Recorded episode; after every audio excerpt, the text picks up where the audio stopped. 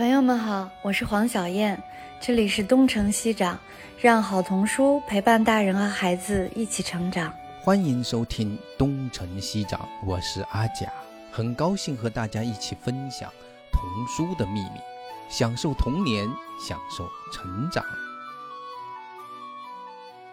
欢迎大家来到东城西长。在差不多几个月之前吧，魔法象、奇想国等二十余家童书品牌联合发起了一个童书品牌新书联盟。那阿佳老师就提议过说，我们可以东城西长可以和这个新品联盟做一些合作，然后就某一个品牌的这个新的童书做一些介绍。那经过一段时间的准备，从这一期开始，我们和新书联盟里面的雨田童书。书做第一期的合作，所以今天我们请了来自羽田的小鱼姐姐，她今天会主要介绍范氏兄弟的几部已经出版的书，还有即将出版的一本新书。那小鱼姐姐跟大家打个招呼吧。黄老师好，阿佳老师好，还有各位听众朋友们，你们好，我是羽田文化迪欧编辑部的小鱼，那也是范氏兄弟作品的项目编辑之一。可能有一些听众哈会不知道羽田文化，我就简单介绍一下，我们公司到今年已经成立二十三周年了，就这二十多年的话，我们一直服务的是少年儿童还有家长，致力于给大家出版优秀的图书。所以今天很高兴带着一套比较能够代表我们雨田的气质调。性的绘本范氏兄弟的作品集来做客这档节目，我也很高兴能够来这里听阿佳老师分享。是的，因为我也是其中一本书的译者。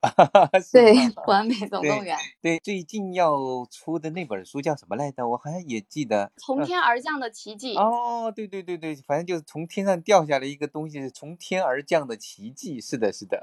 对。对这本书，在他们的故事里面还算是比较独特的，我觉得。对，所以咱们今天也是童书新书联盟哈，就是那个都讲讲新书啊，讲讲就是从编辑的角度来说有哪些好玩的新书，怎么样去读。其实是我自己也蛮期待的，因为我也收到这么多的那种推荐，琳琅满目的，但也来不及都看完。所以如果能够有编辑先来讲一讲会比较好。咱们从哪个开始讲起呢？因为今天小鱼好像主要是想介绍那个范氏兄弟的书，要不然我们就从我们刚才说的那个从天而降的奇迹。对我先介绍一下这本。这本书其实它的英文名是 It Fell from the Sky，然后我们就是翻译成从天而降的奇迹。这也是范氏兄弟比较新的一本书。其实我们公司就是已经出版了，包括从天而而降的奇迹，现在已经出版了五本范氏兄弟的书。明年我们还有一本新的，也是已经签下了。然后我先简单跟大家介绍一下范氏兄弟好不好？因为我觉得可能有一些听众朋友会不知道哈，范氏兄弟他们是中美混血，然后他们是出生在很有文学和艺术。气息的家庭，爸爸呢是哲学教授，然后妈妈是专业的竖琴演奏家，所以他们从小非常热爱艺术，而且呢就读于加拿大最好的艺术大学安大略艺术设计学院。但是在艺术这个领域，他们是属于大器晚成，就差不多四十岁左右才全职投身在艺术工作当中。一开始他们就是因为一些独立的插画作品啊，放在那个网站上被人熟知，然后很受追捧。然后在差不多年近五十的时候，他们才正式。进入绘本创作领域，但是他们是属于厚积薄发型的，就进入绘本领域差不多可能八年时间，就产出了很多很好的作品，而且在绘本领域已经获得一些重磅的奖项，像加拿大总督文学奖，哈，这个是加拿大排名非常靠前的这种文学奖，应该是最重要的文学奖，而且他们的作品还几次入围凯特格林纳威奖的短名单。然后他们之前我们出的就是有《午夜园丁》啊，《大海遇见天空》、《鹿角洲》，还有《不完美总动员》啊，《不完美总动员》就是阿贾老师。翻译的这本，我就先跟大家分享一下这本新书。其实从天而降的奇迹，它是一个很有寓言色彩的故事。它讲的就是在一个只有黑白色调的花园里，然后住着一群群头戴礼帽，好像闪烁着文明跟理性之光的昆虫。有一天呢，一个色彩斑斓的物体闯了进去，然后我们作为上帝视角的人，我们读者，你看到了这个色彩斑斓的物体呢，其实就是一颗弹珠嘛。但是这个彩色的弹珠在这个黑白色调的花园。里其实它已经超出了昆虫们的认知范畴，它又美丽，然后大家又觉得很神秘，每个人都很惊叹呐，在猜测它是什么。然后在这群昆虫里面有一只蜘蛛，它发现了商机，他就把这个奇迹呢据为己有，还建了一座奇迹之城来收那种展览的门票。就其他昆虫，你们要看这个奇迹可以，那你们每个人要交一片树叶，这个就是门票。然后为了牟利，他就甚至不惜牺牲友谊。就在蜘蛛赚得盆满钵满的时候，哪怕大家其实最后受不了高价，就是这个门票价格越来越高，然后大家就纷纷离开这个花园。可是蜘蛛还是很盲目的乐观着，他就在期待新的来参观的参观者，直到有一个长着五条腿的怪物拿走了这个奇迹，然后把他建造的这个奇迹之城全部都踏平。然后这只蜘蛛又是孤零零一个人，他在夜晚的时候就看着星光，在这个时刻他终于幡然醒悟。然后我不想跟大家剧透一下结局，我觉得可以留一个悬念，可以跟大家说一下这个五条腿的怪物的设定其实很有意思。如果你就之后如果有机会，大家可以看到这本书的时候，你翻开那一页会觉得很讽刺，而且最后的结局其实实还是温暖的。这本书它就是没有任何直白的说教，但是我觉得读者在读这本书的时候，蜘蛛的心态的改变啊，大家其实是会感受到的，而且可能也会跟着他在星光下得到顿悟。这些就是你会明白，有时候分享会带来更多。然后我觉得这个故事它其实它的主题你可以落到很小的地方，比如说你鼓励孩子在集体生活当中分享，鼓励他们明白什么才是真正的幸福，这是对于孩子的。那我相信很多绘本其实成年读者也在读，然后读者读的时候，你可能主题还可以落到大的话题，它就是一个可大可小的故事，就是它对大人来说可能会启发我们思考。就我自己在想的，就是现在的就是在物质主义的时代，我们已经很少去谈慷慨这件事情了。那被消费主义裹挟的我们，是不是会迷失自己？我们也可以去讨论这些。我还想跟大家说一下，如果你看过范氏兄弟之前的作品，会发现他们很喜欢那种黑白场景，但是之前的作品占的篇幅不多。但是这本从天而降，它的黑白色调是占的篇幅是很多的，然后彩色画面占比很小，但是每一处彩色的出现都是有讲究的。对，对看到的时候其实是蛮惊讶的，因为他确实他们几兄弟其实前面的书也蛮魔幻的，都蛮那种幻想，但是那么充分的在玩那个黑白的那个，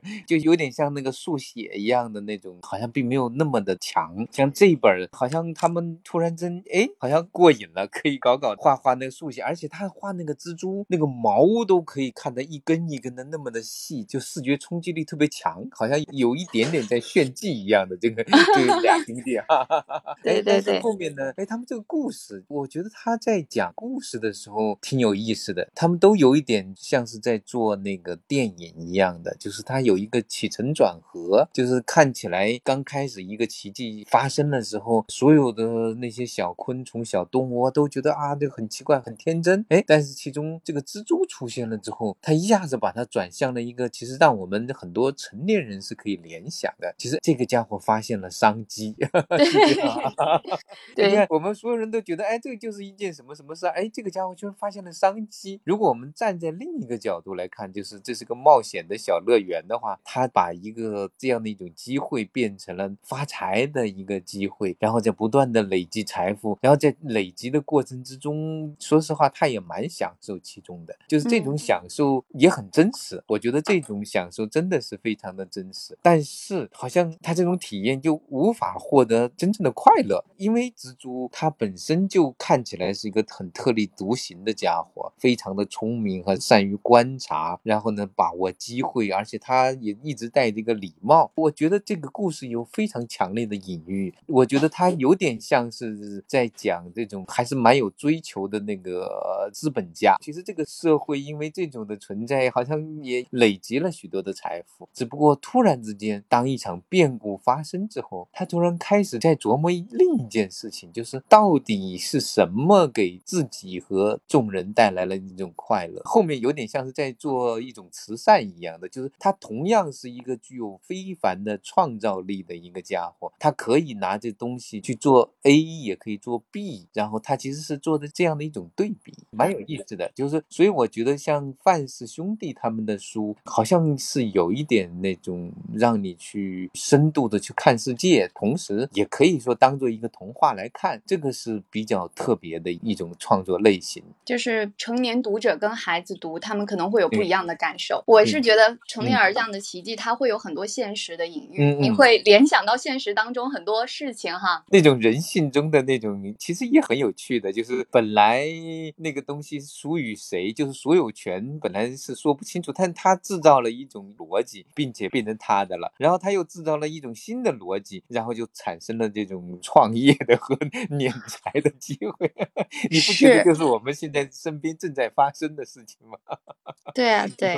嗯，而且他们自己在创作的时候，后来接受采访就有说，他们其实每一次就是可能有一个一开始的主题，比如说这本他想讲分享、讲友情，但是他们在创作的时候就会不断迸发出一些新的东西在里边儿，包括阿佳老师写的推荐语里面有讲到的消费主义、物质主义，其实他也是有隐喻到的。然后还有他们其实还想讨论一下，就是艺术的价值。就如果我把这个奇迹比作一个艺术品，那艺术品的价值是跟它的价格对等的吗？如果所有的艺术品它就是用来增值的，每个人都是为了买艺术品，是为了体现自己的消费能力，那这个世界会不会变得很可怕？就你在深挖，它其实还有别的东西。嗯，就是一个小小的东西，居然可以玩出这么大的这么一个游戏，确实是他们有不断的，应该还有自我超越的那一部分哈。这大概是什么时候创作的书呢？他们这本书外版是去年已经出了，然后也是他们之前画过一幅插画，然后从一幅插画引申出来的一个故事。他之前是画了一些昆虫，然后那些昆虫戴着礼帽，就很文明的样子，对，然后就有这个故事。对对对，就是那个很有文明那个色彩的一群，就是那个其中他们拿着的来参观的那些戴着礼帽的那些昆虫。我重新再看的话，确实还有更多可以挖掘的。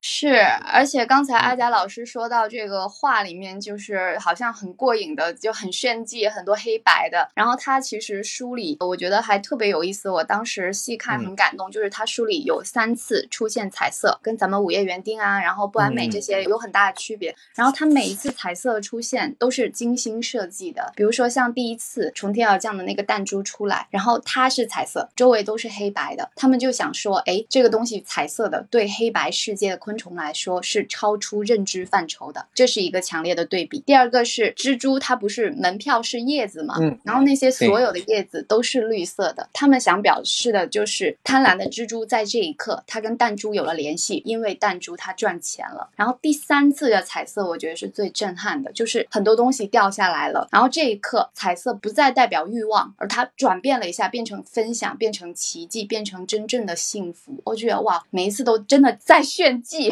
对，有那么一点这个味道，而且你看它的色彩哈，就是当他把叶子当做他们的货币这样来处理的时候，其实其他的地方也有叶子，就是它这个逻辑其实是很有趣的，就是当做钱的那个是绿色的，然后不是钱的那些叶子还是黑白的，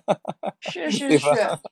对对 对，他得自建了一个逻辑体系，蛮有意思的一个创新。那个小燕老师，你刚才说这本书你觉得很特别，你觉得？特别在哪呢？没有，我是说在范氏兄弟的书里面，在我眼里，他们俩擅长的是绘画，就是讲故事。我觉得讲的不是那么独特吧。但是这本书在讲故事方面，我觉得能看到他们非常明显的一个进步。但是我觉着他受了一些乔恩·克拉森的影响，就是跟那个天上掉下一块大石头，还有就是关于帽子啊那些。反正这个故事，我觉得明显的跟范氏兄弟以前的作品的区别非常的。大，但是绘画我是一直是非常惊叹于他们的绘画的。就是我最初看见他们的作品是在加拿大的书店里，就因为他也是加拿大的创作者嘛，所以在书店里他们的书就是摆在童书的那个最显眼的位置，因为他那个绘画确实太炫了，就特别特别的吸引人。但是我一直觉着他们讲故事其实还是前面几本书就是那个鹿角洲是画的嘛，其实那个午夜园丁他的故事都特别温。温暖，但是你不会觉得那个故事很独特，或者说像你们刚才在讨论，觉得它有非常多的值得挖掘的，或者有非常多的深意，或者非常多的隐喻。这个我觉得原来不是他们的特点，但是从这本书开始，你可以明确的看到一个，你也不能说是提升吧，就像对于黑白和彩色的运用，很多书里都有，就是这也不是特别的独特。但是从他们自己的创作经历来看，你能够看到一个明确的一个，不知道是提升还是转变还是。怎么，反正就是很不同吧。嗯，我觉得可能是他们更多的一些尝试，然后这个尝试它其实也是一种惊喜，刚好给我们读者带来了一些惊喜。对，第一次读他的那个《午夜园丁》，就是他是用图像来营造了一种神秘感。他其实故事并不强，就是那个小孩最后发现了这个园丁可以做出各种各样的神奇的东西。其实我觉得有一本书叫《格林爷爷的花园》吧，那是我出的，对，那对吧一看就能看出来那个影对响。对，他也在做那个，但是那本格林爷爷的花园呢，跟他不一样之处在于，这个午夜园丁是有一种很独特的，是一种神秘感，这种神秘感对一种气质，所以他们哎绘画的那种、就是那种嗯梦幻，嗯，所以让你一下子就能记住他们，就是他们很善于通过绘画和那种情境来挑起那种内心的一种深处的一种好奇心。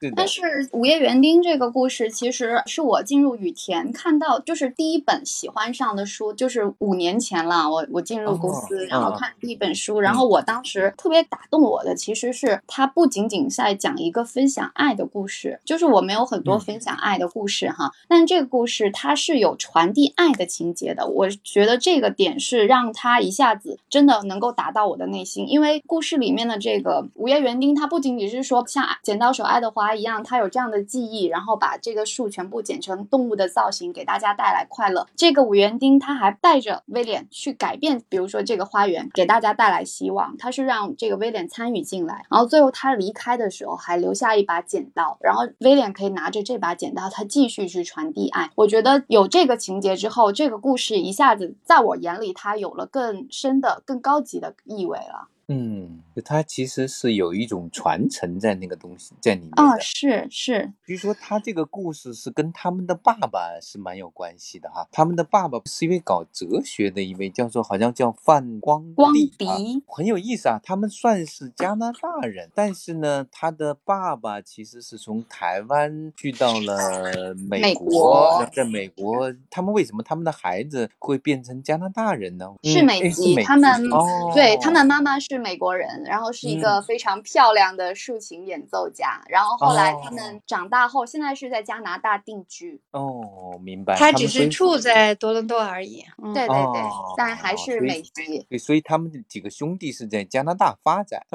他们主要就是在多伦多定居了。怪不得。然后对，当然他爸爸现在回到那个台湾。台湾，我 记得是他好像退休了之后就回到台湾了，所以他嗯爸爸其实是很擅长搞园艺的。我看到有个照片儿，他的有个形象是在那本书里的，书里面的画的那个园丁其实是他的爸爸的形象。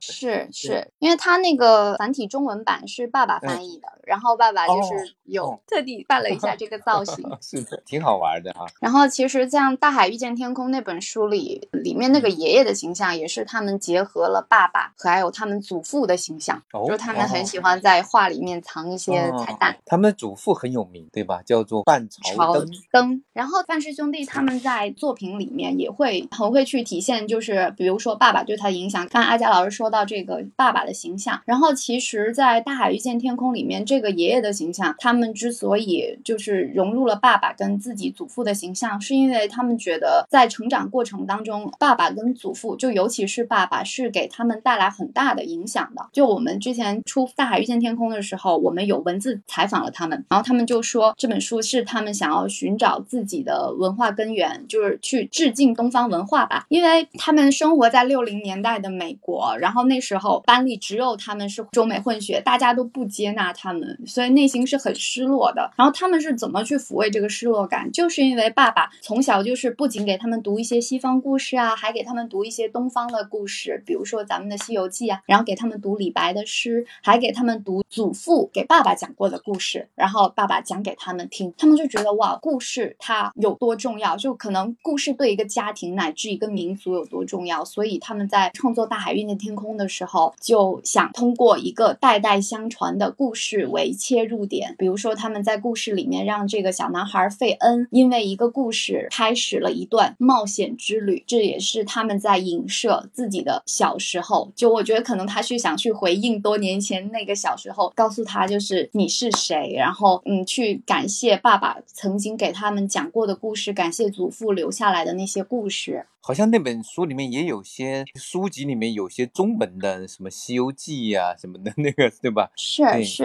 有。我觉得现在讲这种身份认同感，其实《大海遇见天空》这本书也有一点点身份认同感的意思。然后现在这种绘本也挺多，我看阿佳老师翻译的那本《西洋菜》，其实那本是讲身份认同感的。然后他那本是就是很把这种在异乡不被接纳，然后对故乡那种很复杂的情感，会很直白的告诉大家，他是讲这个。然后其实《大海遇见天空》，我觉得它可能如果直接解读为身份认同感，稍微有点隐晦。这是我们去了解了范氏兄弟他们的创作故事之后才知道的。然后他们可能在讲述身份认同感的时候，有点另辟蹊径，他们就用家庭故事来讲述，告诉大家一个故事有多重要。这个故事它是跨越时空的桥梁，在他们小时候可能把这些东方的经典故事，把他们跟遥远的中国连接起来。那对现在的孩子来说，可能这个故事就在一个家庭里连接孩子跟他们的祖辈。我觉得他可能是从这个角度去切入这种家庭关系啊，然后对家乡的情感啊，这样子。嗯，他有点像是从视觉元素上把他们的东方元素和整个的，就是它其实里面有各种各样的，好像是属于那种童话呀、幻想是传说里面那种神话里面的东西揉在了一起。可能他们创作的东西，如果是纯粹的西方视角创作，可能又不一样。他就是好像在不断的有一些东方的元素混合在里面。如果说第一遍看的话，其实并没有特别的觉得是有什么。这种好像是身份认同哈，但是因为他们独特的身份，然后到我们真的是已经熟悉，然后开始辨识每一个元素的时候，发现它确实存在这个问题，就存在着这样的一种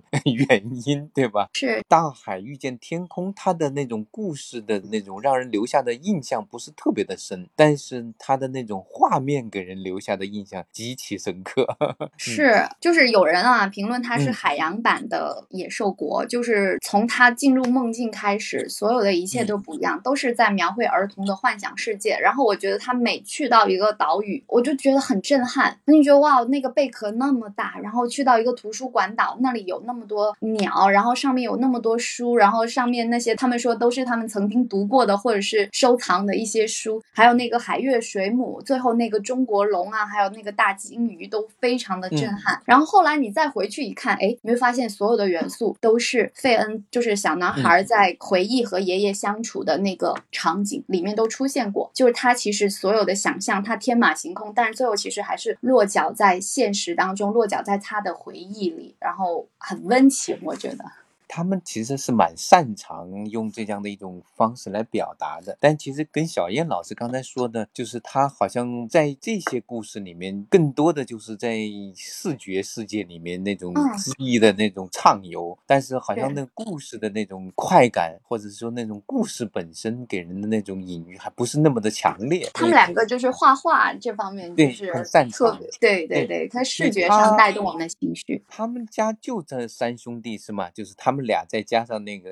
还有个姐姐哦，还有个姐姐是吧？姐姐也是搞文学创作的，所以她其实到了那本书叫做《不完美总动员》，就把那个应该是最小的一个儿子是吧？对，德文范。他的有没有那个中文名呢？他们好像他叫，我上次看了有点忘了，也是叫范阳什么？对，因为哥哥是范阳华、范阳夏嘛。范阳夏，对，那个老三应该叫范阳什么啊？好像是范阳礼啊，礼貌的礼。这挺有意思，他们。的父亲对他们的影响肯定是很深的。他有个那个画面里面很像是他们在那里生活的时候，可能有家传的故事，有他们习得的当地的那些西方的，还有他们可能后期的各种学习的过程中的各种幻想的元素。其实我也非常好奇啊，他们这几兄弟为什么对幻想那么那么的着迷啊？想象世界这个，我想起有一个很有意思的点。他说他们小时候就是特里范跟这个艾利克范，就是哥哥跟弟弟两个人是共用一个房间，然后他们就是应该是生活在海边吧，然后他们会把房间装饰的特别的奇幻，然后就是从小会有这样的想象力很爆满，就是想象自己生活在一个很特别的地方，然后墙可能是蓝色的，就想象成是海洋的感觉啊，然后包括他们小时候就已经两兄弟开始合作创作绘本了。然后他们的妈妈就特别鼓励，就帮他们把那个他们创作的那个绘本，就写一个恐龙的故事，帮他们装订起来。然后包括他们在墙上涂鸦这种事情，爸爸妈妈从来不会骂他们，只会鼓励他们去尝试。我觉得想象力其实可能小时候都会有，然后他们很可能是在一个很好的家庭环境里被鼓励起来，然后去呵护的很好。这个是应该是这个样子，而且创作的时候，他们两兄弟，比如说大部分我们看到是两个哥哥创作的，后面才有这个弟弟参与哈。他们作为一个两兄弟创作的时候，他们是怎么合作的呢？就是谁写谁画，或者是一起写一起画的？一起写一起画，然后比如说他们会有一个共同的文件夹，然后在电脑上，然后大家就是往上面添元素之后，大家都是会看到的。他们在那个网上还有一段视频，就是他们一起创作一幅画，其实他们两个真的是同时画。然后呢，有的人比如说画金鱼，然后有的人给这上面一个小人加上一顶帽子啊什么的，就他们有那种默契。他们自己也说，就是他们三兄弟可能因为从小一起成长，然后审美的这个方向就是相似哈，也很一致。嗯，然后也也有这种默契，所以每次创作起来就很顺利。就大家觉得哇，这个你们是三个人怎么做到？但对他们来说就觉得哇，顺理成章的事。哦，就可能从小就是这么干的。是这个俩兄弟为主，但是那个老三为什么只跟他们一起合作了一本呢？德文跟特里还是艾里克，他们之前其实有一些合作的尝试，但都失败了。厚积薄发，有了《不完美总动员》，而且据说是很久以前他们就有了这个故事的创意，实际上是很晚之后才创作了这本书。《不完美总动员 》其实它讲的是一个破除完美的一个故事，就是它的主角是一只叫巴拿巴的一个基因合成的产物，它是由大象跟老鼠一起合成的。它住在一个完美宠物店的地下室，跟所有失败的实验品在地下实验室，然后他们要面临的是被回收的命运。就是如果这些所有的这些可能不那么完美的宠物被回收之后，比如说像巴拿巴，它眼睛会变得更大，它的毛发会更变得更蓬松，就可能它变得完美了，它就可以送到完美宠物店去啊。然后可能会有买家特别喜欢把它买走，但是他不想那样，因为巴拿巴觉得我眼睛虽然很小，但是我很喜欢这样的自己。他会担心说，如果可能我被回收变得完美之后，我不再爱吃花生了，这是我最爱吃的东西。然后他曾经向往外面的世界，因为他的朋友跟他讲述了外面的世界是什么样的。他说他想去看看那些山峦，其实就是高楼嘛，然后想去看看外面的世界。他担心自己变得完美之后被回收之后，他也不再有这样的梦想。想他不再喜欢这个，他觉得会不再是自己，所以他带着这群所有的失败的实验品一起逃出了这个地下的实验室。我觉得它是一个很有意思大逃亡的故事，而且这个故事特别有电影感。可能小读者去读的话，他们有自己的体会。那我自己作为成人，尤其是一个女生，我觉得她其实也是在抚平我们的一些焦虑，因为女生就会想说，对，有什么完美身材呀，然后完美容貌啊，会有执念的。在你成长的某一个阶段是会有执念的。但是你看完这个故事，可能你会跟自己做一点和解。对，这个就是翻译这本书，其实也是一个非常过瘾的过程。它有一大堆很稀奇古怪的一些名词啊，那个就是各。各种各样的小宠物，它的一种怪怪的东西。然后你看，它这个故事里面，就是你就算看的那个完美的宠物，对吧？就是那个我们最后看的完美宠物店的那些完美宠物，和那些被认为是失败的产品之间，其实如果以我们旁观者来看，好像也看不出哪个比哪个更完美，是这样吧？就是那种感觉。对它，只不过有的就更加的萌一点，就是必须得以其中的一个为标准才。能够定义另外的不那么完美，它还有那种名词，那种里面的一些小东西，它也有一些神话的一些隐喻在里面，就是借用吧。所以你会发现，它让你想到，比如说你作为女生，可能想到的是身体，就是比如说应该是什么才叫做美的，什么才是要追求的。但实际上，你如果把它放到一个人类的历史里面，那么长的时候，有的时候，比如胖为美，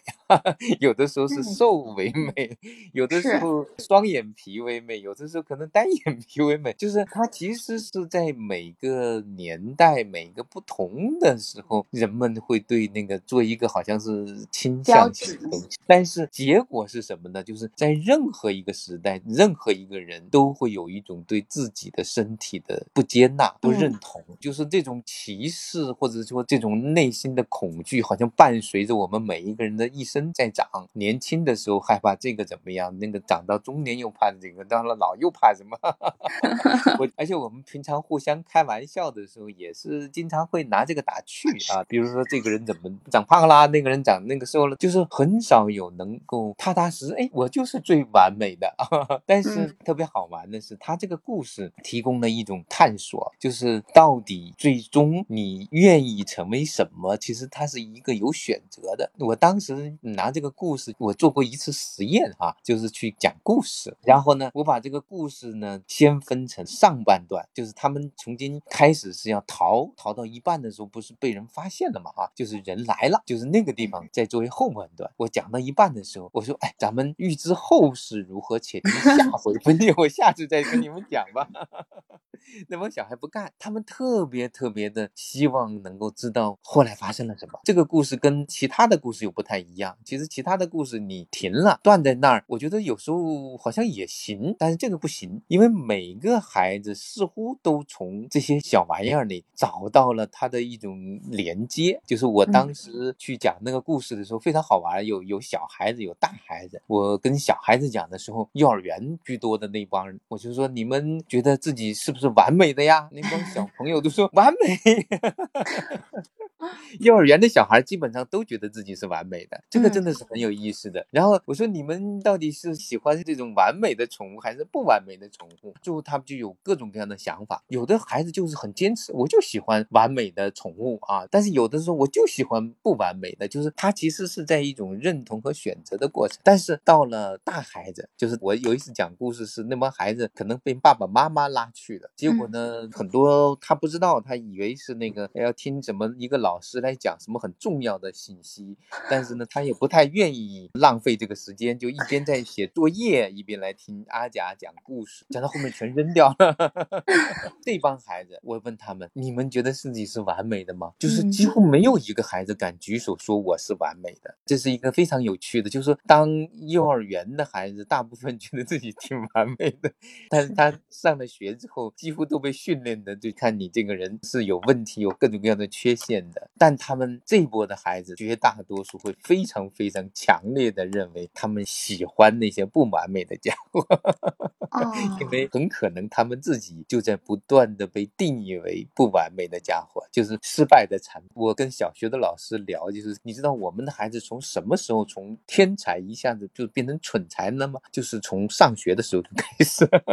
是的，他在上幼儿园的时候，各种各样的变化都好像是奇迹一样的。但是到了上学之后，几乎每天都有各种各样的批评。每天他，你看这个就拼音拼的不对，那个算的不对，这个又不行，那个又迟到，那个干嘛？反正总是有各种各样的毛病。就是嗯我们的教育好像就是在不断的告诉你，有些地方是失败的，失败的，失败的，这样才能激发你去努力和成功。这本书整个的故事像个大片儿，最后我以为这个故事幼儿园的好像不能听，后来发现他们也一样可以从头把它听到尾。我觉得这可能就是一种在这个故事里面他们看到了自己的一部分，所以我也很好奇哈，这个故事是不是因为老三的加入之后，跟他的其他的故事真不太一样？是不是这个老三在他们家里是一个什么很特别的家伙呢？嗯。肯定是跟他有关系的，因为你想啊，这个嗯形象首先就是老三小时候画的呀，他为什么画这样一个哦形象呢？对吧？哪个形象是他画的？就是巴拿巴这个形象，就是德文在很多哦年前画的，而且他们就是为什么想要创作这个故事，就是三嗯兄弟，然后跟一个应该是他们经纪人一起吃饭的时候，然后聊着聊着，他们就碰撞出这个火花来，而且他们其实之前也是一直想着，就是说能不能就这幅当年德文创作的这个形象，大家来创作一个故事，但是他们一直就是没有想到一个合适的方案，然后那一天一聊，突然就灵感来了。就是巴拿巴一半是老鼠，一半是大象啊。这个形象实际上是他们家的老三他小时候画的，是应该不是小时候，就很多年前画的。然后他那个东西也是一直放在老二家里，然后老二在那儿。后来有一天终于找到了。哦，是这样的。他们三兄弟后来还有合作的新作品吗？现在没有，但是他们说不排除说以后还会有这样的尝试。目前就是我们明年会出的一本，也是还是老大跟老二他们两个。对，我也发现他们那个老三好像其实在其他的作品中没有参与，但是为什么就合作了这一部啊？然后他还有个介绍说他们老三是喜欢中国武术的，是吗？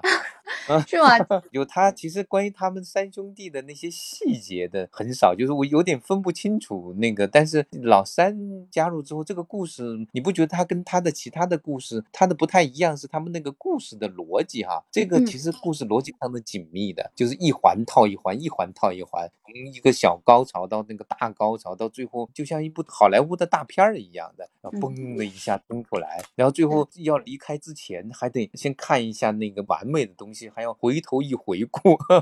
这个其实是蛮好莱坞电影的模式的，对吧？嗯，二仔老师，就是之前啊，我们有一个读者，我觉得这个我可以替那个读者问一下你，有一个妈妈她说，就是她自己的孩子看了书之后，说自己想当完美宠物，她就有很担心，说这本书会不会对自己孩子没有起到作用。我也遇到过这样的那个问题，有的孩子读完了之后，他还是很想当完美的宠物。是是的，就是这有什么不好的？你看，当他说我想当完美宠物的时候，他实际上他是存在着一种可能性的，就是说我还可以选择当不完美的宠物，对吧？但是呢，当他没有这样的一个逻辑之前，他好像觉得我此生注定只有一种选择，这是一个蛮哲学的话题来的。是 是是，我之所以去选择。完美，我去做这样的事情，是因为我选择了我去做完美的，和我不知道是为什么，我就必须得按照别人的标准去这样，我的眼睛必须是双眼皮的，我必须怎么怎么样子的。他不是的，他在这种情况下，他觉得在看来看去，哎，我还是觉得完美的宠物更符合我的审美，那我就去当他们吧。而且这个故事里面实际上也提供了一个社会的一种镜像，你会发现完美的宠物呢，它是被放在。店里的，它这个有一张图，其实那张图我觉得是也是一种隐喻，就是在最上面这一层跟人类的那种文明的这个一体的那个地方，那是一个完美宠物店，然后那些完美的宠物在那里陈列，美美的、漂亮的、打上光的，然后小朋友们看到了就可以选回去作为他们的宠物的。然后呢，那些不完美的或失败的呢，它是在地底下，是在被实验的当中。然后即使他们最后冲出去了，他们获得了。自由，但是他们还是必须得自己靠自己的野地里互相依赖才能生存呐，对吧？嗯。但是你看他那个公园里面，最后有一个镜头，他偷偷的一看，那人类来了得躲呀。然后呢，一看见那个小姑娘在牵着完美宠物在走的，在美美的走的的那个时候，心中多少其实还是有那么一丝的羡慕的。就是他是属于完美世界的那个，他虽然没有自由，但是他可以获得跟那个。人类那样的一种好像相亲相近呐，你不觉得有时候 我说很像宠物？我觉得很像很多人养宠物。人愿意放弃我自己的自由而去获得一份安逸平安的生活，我觉得这也是一种选择。我并不排斥这种选择，但是人必须得知道自己是经过选择和反思之后，就是经过审视之后的选择，那才是真正叫选择。大概都是这样，对，而且。这个书里，阿佳老师有一页，我自己看的时候，我觉得特别的触动，就是他最后要吃花生，其实是很难的，就是他们逃出来之后要面对现实，没有人再给他们喂花生了。所以他其实可能告诉孩子，你有很多选择的可能性，但是你要知道，我记得以前看过一个句子，就是如果你选择了鱼肉的鲜美，你就要忍受鱼刺的这个纠缠，就是 就是生活就是这样。我觉得他其实还是告诉孩子，不是一个完美的乌托邦，你就是要接受两面。你说到那个花生这个细节哈，就是他们最后是在椅子上有一对老夫妇坐在那儿吃东西，然后显然是这对老夫妇剩下来的留在那里的花生。那对老夫妇呢？那位老人家男的戴礼帽的，看起来还是像他们的爸爸，是那样吗？是我后来又看了一张照片，我发现也很像祖父。哦。然后那个旁边又很像奶奶。对哦，那个旁边那个到底是他的奶奶还是他们的妈妈呢？哈，妈妈不是这样，妈妈是美国哦人，所以她的那个面部特征还是比较西方化的。所以我当时看到哦这一页，我在想，我想这个是爸爸的话，这个是谁？后来我又嗯看到一张照片，就是有祖父母的。我觉得他可啊能也没有限制于谁，因为他们比如说画《大海遇见天空》里的爷爷，也是结合爸爸跟祖父的形象。哦嗯，我觉得这是家里人的形象吧。对他们好像喜欢玩这个游戏。不完美总动员里面有出嗯现很多，比如说出现他们的一个表哥，就是 他的表哥玩乐队的，然后他拿着一个吉啊他，然后他说那是他表哥以前参加那个乐队的名字。哦，然后里边还有竖琴，这是妈妈的元素。是的，比如说打个比方，搞艺术的人，你可能你去加盟一个大公司，比如搞设计、搞广告什么的，你会有一份非常安逸的工作，对吧？就是嗯按时拿工资。但是你要做一个自由的职业，然后你就靠去打拼，或者是靠美术展览，或者是去靠那个拿稿费的这个，其实生活是很不容易的，对吧？就是嗯有可能朝不保夕也是可能的，就是他们好像多多少少有那么一点点自我的隐喻在那个地方，所以我特别好奇他们这个家的老三跟这里面有没有一点点关系，就是好像被人们被定义为失败，并不代表着你实际上是没有生存的机会的，仍然嗯还是有很大的生存机会。对老三，我嗯觉得我现在了解还比嗯较少不，够，那我，回头可以再看看。嗯，但是他们那个两兄弟，就是老嗯大跟老二，因为我之前做《大海遇见天空》，实在看了太多他们的资料，而且我知道他们一开始虽然艺术学院毕业嘛，然后他们嗯没有从事艺术工作，其实还是以养活自己为主。然后我记嗯得那个老二，他之前还是开大卡车，然后后来就是他们是在四十岁的时候从事艺术工作嘛，然后他们每一次在接受采访的时候就说到，就是很多人都会说你做艺术，可能你就是要吃苦的，然后你可能最后什么都没有，这条路没有那么难走。但他们就想通过自己这种经历告诉大家，就是嗯你选择了，那你就去尝试，就是艺术真的其实有可能会养活你的，就是他们会有这样子。对了，阿贾老师，我有一个问题，就是这个不完美总动员它的那个繁体版的这个巴拿巴的名字好像是翻译成别的，您为什么把它翻译成巴拿巴呀？首先，它的原文就是巴拿巴吧，就是它其实这本书本身的名字叫《巴拿巴计划》，对吧？我记得就是 Project。然后嗯另外那个，其实它多多少少让我会联想起那个拿破仑什么的巴拿巴，就是哦它这个名字它是 Barnabas，它那个 Barnabas 你会多多少少让我有点这方面的联想，对。嗯，那为什么这个书名翻译成《不完美总动员》呢？啊，这个问题是我我们讨论了好长时间的，因为其中我不记得他们有好几种不同的那种建议哈、就是不完美总动员是我读到这本书第一时间蹦出来的一个概念，因为如果翻译成巴拿巴斯或者巴拿巴计划，会让人不知道这本书到底在讲什么，因为中国人好像不太喜欢一个名字是一个不太确定的一个，就是直接的切入这个故事的内容的东西，所以我想它应该是这样。但另外的一个呢，就是这个故事就是有点让我想起那个《胜利大逃亡》，就是那个电影啊，类似，还有就类似什么，就是当他们为了自由，为了证明自己，为了什么，他们冲出去，但是呢，又是一群玩具，这个所以就让我立刻联想起那个《玩具总动员》，对，啊所以他们是一帮不完美的宠物玩具，他们的总动员。所以我后来我把这个名字打到那个微博上，我突然想起了一句话：全世界无产者联合起来。这是的那个是的共产党宣言的最后一句话。那么全世界不完美者联合起来，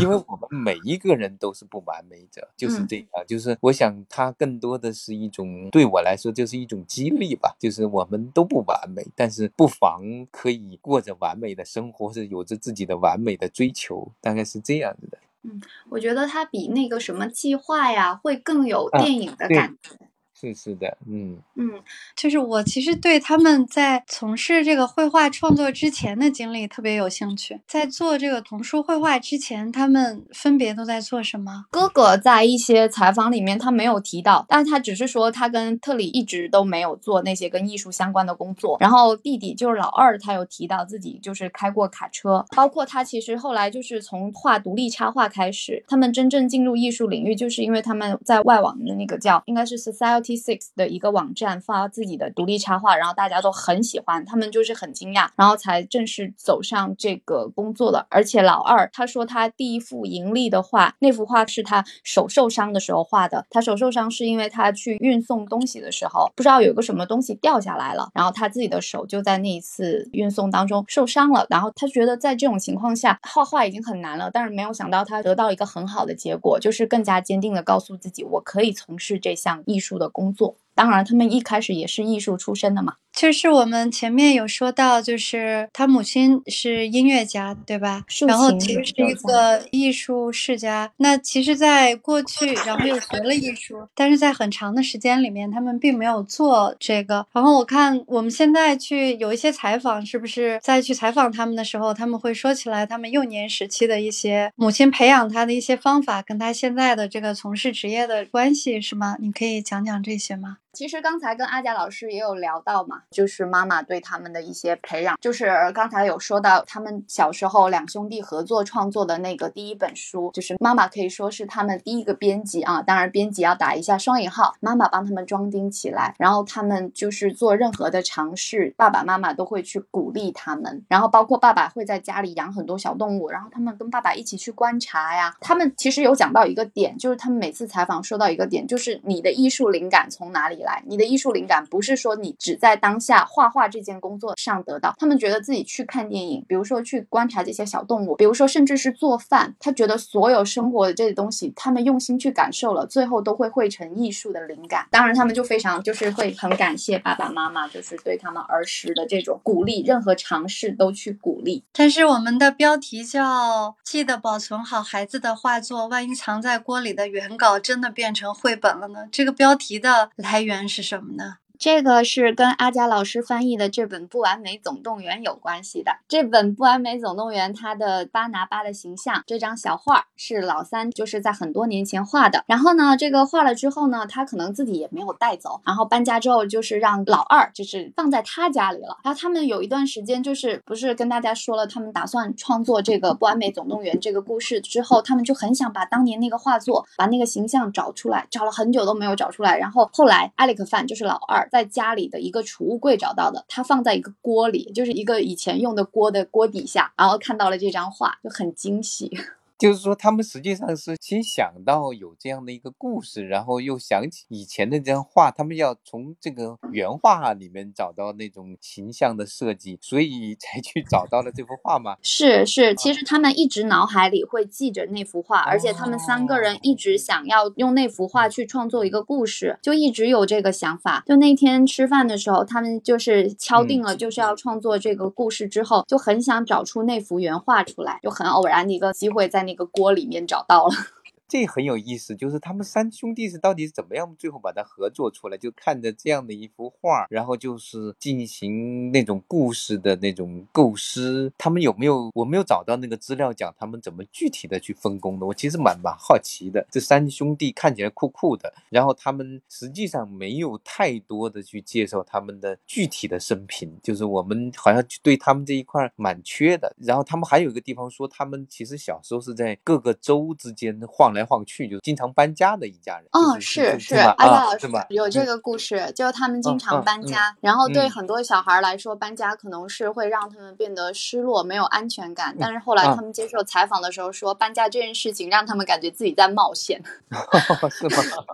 就反而是他们说，每去到一个地方，反而是在开始想象，哎呀，我这可能到了一个什么样的地方，这还挺有意思的。然后阿佳老师刚才说到了，确实三兄弟说具体怎么合作，确实是我也。也没有找到相关的资料，我只是看到他们说，他们每次，比如说，他们不是说你画这张，你画这张，因为他们每次就是可能会挑到同一张，因为他们的审美啊什么都很有默契，然后老是挑到同一张，所以他们就是还是之前我说的那个合作方式，就是你画一个这个，然后我看到你这张画，哎，那我再给他添添补补这样子。几个兄弟在一张画面里面，就是一起来画这个画面的元素，其实有点像小孩儿画画，就是小孩画画很喜欢。们比如两个人、三个人凑在一张画里，你画这一块，我画那一块，就最后凑成了一幅画，这个蛮有意思的，就好像这个画里面就已经在进行对话了，在进行好像有的时候在打仗，有的时候在 在合作。他这本书挺好玩的，有一个是那个是在环衬页之前的，有一个黑白的，好像是那个外封的那个背后的，就是画了他们那个基因的那个，好像有点像是科学家的。式哎对，有点像那个化学公式什么的的哈那。个啊啊啊啊！对对对，是啊这种东西有点为了让它变得更真实，然后做的一个游戏吧，说明他们的那种知识面其实还是蛮蛮广博的。就是这一般的插画家不一定敢去干这件事情，因为你有可能会找露怯会太露怯的。结果他们这好像还挺好玩，也许就是像他们这种比较边缘的家伙，容易干这种事情，就是啊开过大卡车的。哦，对是，而且我会觉得他们很像那种电影的开头、片头曲出现的那些符号一样哈，有点像是个团队干的事情，就是不像是一个单个人能够干得出来的，所以这是很有意思的。而且他们三兄弟每个人性格也很不一样，我就觉得很有意思。然后我们为什么这么说呢？呃，老二他是嗯一个在社交平台上什么话都不爱说的人，哦，就是很安静，然后感觉很嗯内向。但是老大呢，是一个是在社交平台上很频繁的去发表，对，很活跃的去转发，比如说像阿贾老师翻译的《不完美总动员》，不是之前获那个加拿大总嗯督文学奖吗？然后老大发了，老三发了，老二都没有发。大家会发这种喜悦的讯息啊，然后包括他自己，嗯然后老大特别有意思，他中秋节、春节都不会放过，就一定会哦更新自己的讯息，就是比如说他春节发一个什么什么，我今年是虎年，然后纹了一个虎的那个纹身，然后啊中秋节祝大家中秋节快乐。就是老大是那种很外向的，在社交平台，但是他自己采访的时候说，他现实当中是一个很内向的人。然后老三呢，又是另外一种性格，他是因为老三是应该是他们三兄弟里面唯一一个结婚然后有孩子的，就是每次展示出来是那种慈父，然后对媳妇儿特别好的形象。对，所以我就看他们三个人真的是性格各异，然后很有意思。所以其实前面两个没结婚的兄弟老混在一块儿，那个经常合作。有可能，有可能对，有家有口的人没有办法整天跟他们俩混。是。嗯，然后老大跟老二经常也会把故事读给他们的侄子听，就是读给老三的孩子听。嗯嗯嗯，挺好玩的。我们最近啊，新书其实嗯有金钥匙的原创绘本有出来，阿佳老师之哦前也当过我们金钥匙的评委。嗯嗯然后金钥匙现在已经出版的有一本叫《密码破译员夏洛特》，然后还有一本是叫朱爷爷的苹果树。这是因为我们就是金钥匙第三届金钥匙获奖作品，这两本就是马上就是要出的。然后这两本书也是大家可以关注一下，因为现在做原创哈，我们也是很想说能够做出一些好的原创绘本。跟大家讲一讲那个个金钥匙这个奖的一个来源呢、和它的已经出版的作品。嗯，其实金钥匙绘本创作大赛，它是比利时克莱维斯出版公司他们举办了二十多年的一个绘本原创大赛。然后大家，我可能跟大家说克莱维斯大家不是很熟，但是我跟大家说那个折耳兔，大家应该就会知道，就是他们的金钥匙绘本创作大赛出来的那个作品。然后我们就是想说，让中国的原创的绘本作家也能有一个这样的机会，把自己的作品出版出来之后，可能甚至还能够输出到其他国家。所以我们跟比利时克莱维斯一起合作，就是把他们的大赛的经验学过来，然后创办了这个中国金钥匙绘本创作大赛。然后我们去年是第三届，然后我们之前第一届的那本金奖叫《猫先生和小小人》，可能有很多朋友会看过哈，那个是很温暖的一个故事。然后第二届呢是一本很有这种传统美的，就是中国传统元素的一本书，叫《百鸟朝凤》。然后第二届阿佳老师应该有印象，就是这本金奖《百鸟朝凤》是杨帆老师，对，是杨帆嗯老师的作品。然后呢，第三届的这个草原博客手是刘浩老师的作品。然后刘浩老师在第二届其实他的作品是获银奖。然后我们现嗯在其实通过金钥匙，真的就是有很多优秀的那种原创的绘本作家出来，可能大家还有进步的空间，但是你起码看到有很多人其实是很有热情在做这件事情的。大家可能不一定都了解这个金钥匙哈，它它作为一个原创的一种绘本大赛的一个作品，它其实应该理论上它也不是说仅限于国内的创作者，但它最终它是要去实现的一个效果是它的原创能够在咱们羽田出版，同时应该是在比利时，是不是那一家？对，比利时出，版在荷兰语版欧洲。去，对对，要出版，就是好像金奖作品是一定会在比利时出版的。嗯我们目前前两届所有就是已经只要有中文简体的都出了荷兰语版，嗯而且有一些还是有英语版啊什么的，日语版也有。荷兰语哦，对他们出版的是荷兰语版的，因为我参加过一届的中评，当时我记得我们这边还有那个朱晨良老师，还有季兆华老师，还有他们那个出版社的那个编辑。那个时候没有疫情，还可以一起坐在一起聊书，特别好玩的。还有那个上一届的那个金奖得主，也是下一届的当然的评委，所以就有那个第一届的雨薇王王雨薇薇，对它也可以作为这个评奖，所以这个让我印象蛮深刻的。因为这样的一种评奖机制，我是第一次遇到这种。然后我们在一起评的时候呢，它跟其他的评奖所不一样的地方，就是它一定要去考虑这本书是有出版可能的，就是出版价值的。它不完全是给它的一个高度，而且呢，要考虑它既可以在中国出版，也可以在比利时出版，所以它的维度就复杂了。有时候我们发现，我们觉得，哎，这个已经比较常见的一种创作的状态，就是没有那么跳出眼球的那种很让人眼前一亮的作品。但是站在比利时方，就是他们的那个编辑方，觉得，嗯，这个已经蛮成熟的了，就是是属于可以出版的作品了。但是我们觉得，哎呀，这个就是让人眼前一亮的作品呢，哎，他们可能觉得，哎呀，好像在比利时出版有难度。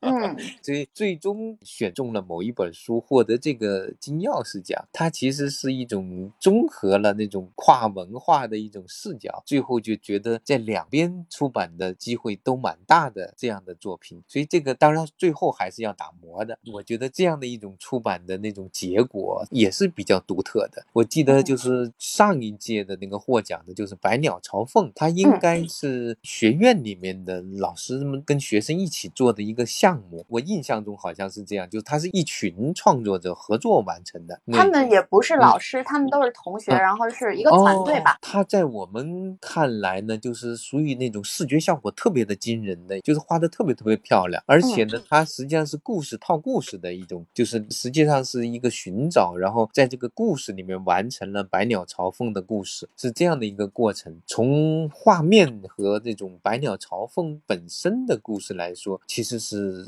在我们看来画的最好的一个这样的一个版本。但是从图画书的叙事来看呢，评讲的时候，它还是有一种你没有把故事中套故事的那种逻辑讲清楚，就是从视觉上没讲清楚，就是用文字继续了，这就是这么讲一个故事。所以最终到打磨，最后到出版，其实是有一个过程的。其实关于这本书，哎，我们当时其实蛮多争论，其实主要是跟 那个比利时方的争论。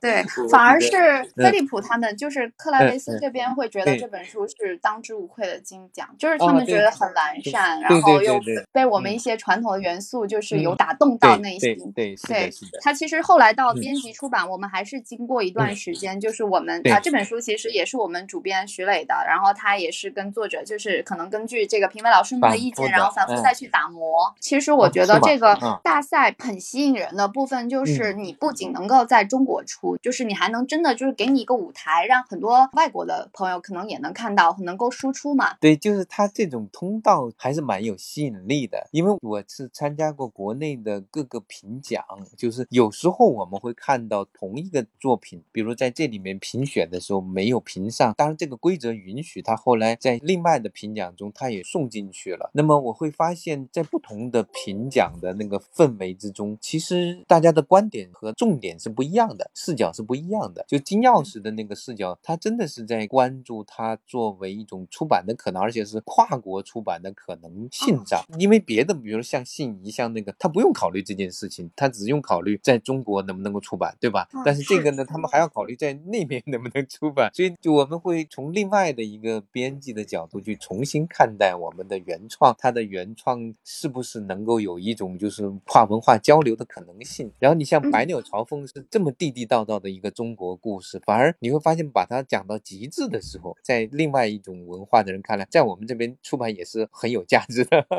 对，这是它的特点。然后你说到那个刘浩老师，他的上一个在第二届的时候，他应该是阳伞卡米尔，是吧？对对对对，他是没有获得大奖，但是他是属于我们也是推荐的优秀的作品。这本书呢，他给人的印象蛮深刻的。他其实是讲莫奈的，我记得是讲莫奈的印象派的一个，他通过那个莫奈的一个可能阳光下的女人哈，就是通过那幅画或者通过类似的去，好像是撑阳伞的女人吧，其实就是讲他的妻子。哎，对对对对，就是把他演绎的一段故事，然后让小读者在这个故事里面去领略印象派的那样的一种。你看，这是一个很地道的中国的那个创作者，但是他也是一种有这种很强烈的跨文化的意识创作。他也许不是那种好像就是无可挑剔的那种作品，但是他给人的印象其实蛮深刻的。所以我今年看到今年参加他们获奖的时候，刘浩老师又获奖，他是这次是获得金奖是吧？草原博客手，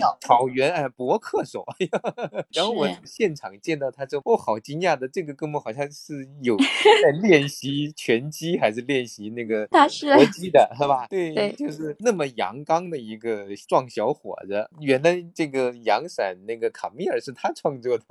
然后他还创作了好几本其他的，好像讲那个米开朗基罗的有一本，然后卢梭啊，卢梭啊，对对对，嗯，还有讲那个梵高的，对对对对，那几本其实他好像在尝试，就是这个如果作为一个系列来看，确实蛮有意思的，就是他通过一个故事，然后又把他的作品的特征融入到这个故事里面，就是更像是借助故事让孩子在情境之中了解一个艺术家他的风格。这个我觉得这样的一个舞台，至少从刘浩老师的这样的一个个例来看，确实是蛮有启发的。所以我觉得可能这个奖项还是应该让更多的插画家或者是有才华的人都来关注的一个奖项。谢谢阿贾老师。嗯，那要不然我们今天就到这儿吧，就是非常感谢。然后如果我们今天没有再多的介绍，那要不然就到这儿吧。好吧，好，可以，可以，辛苦，谢谢两位老师，是的，对，嗯，嗯，好嘞，好嘞，嗯，晚安，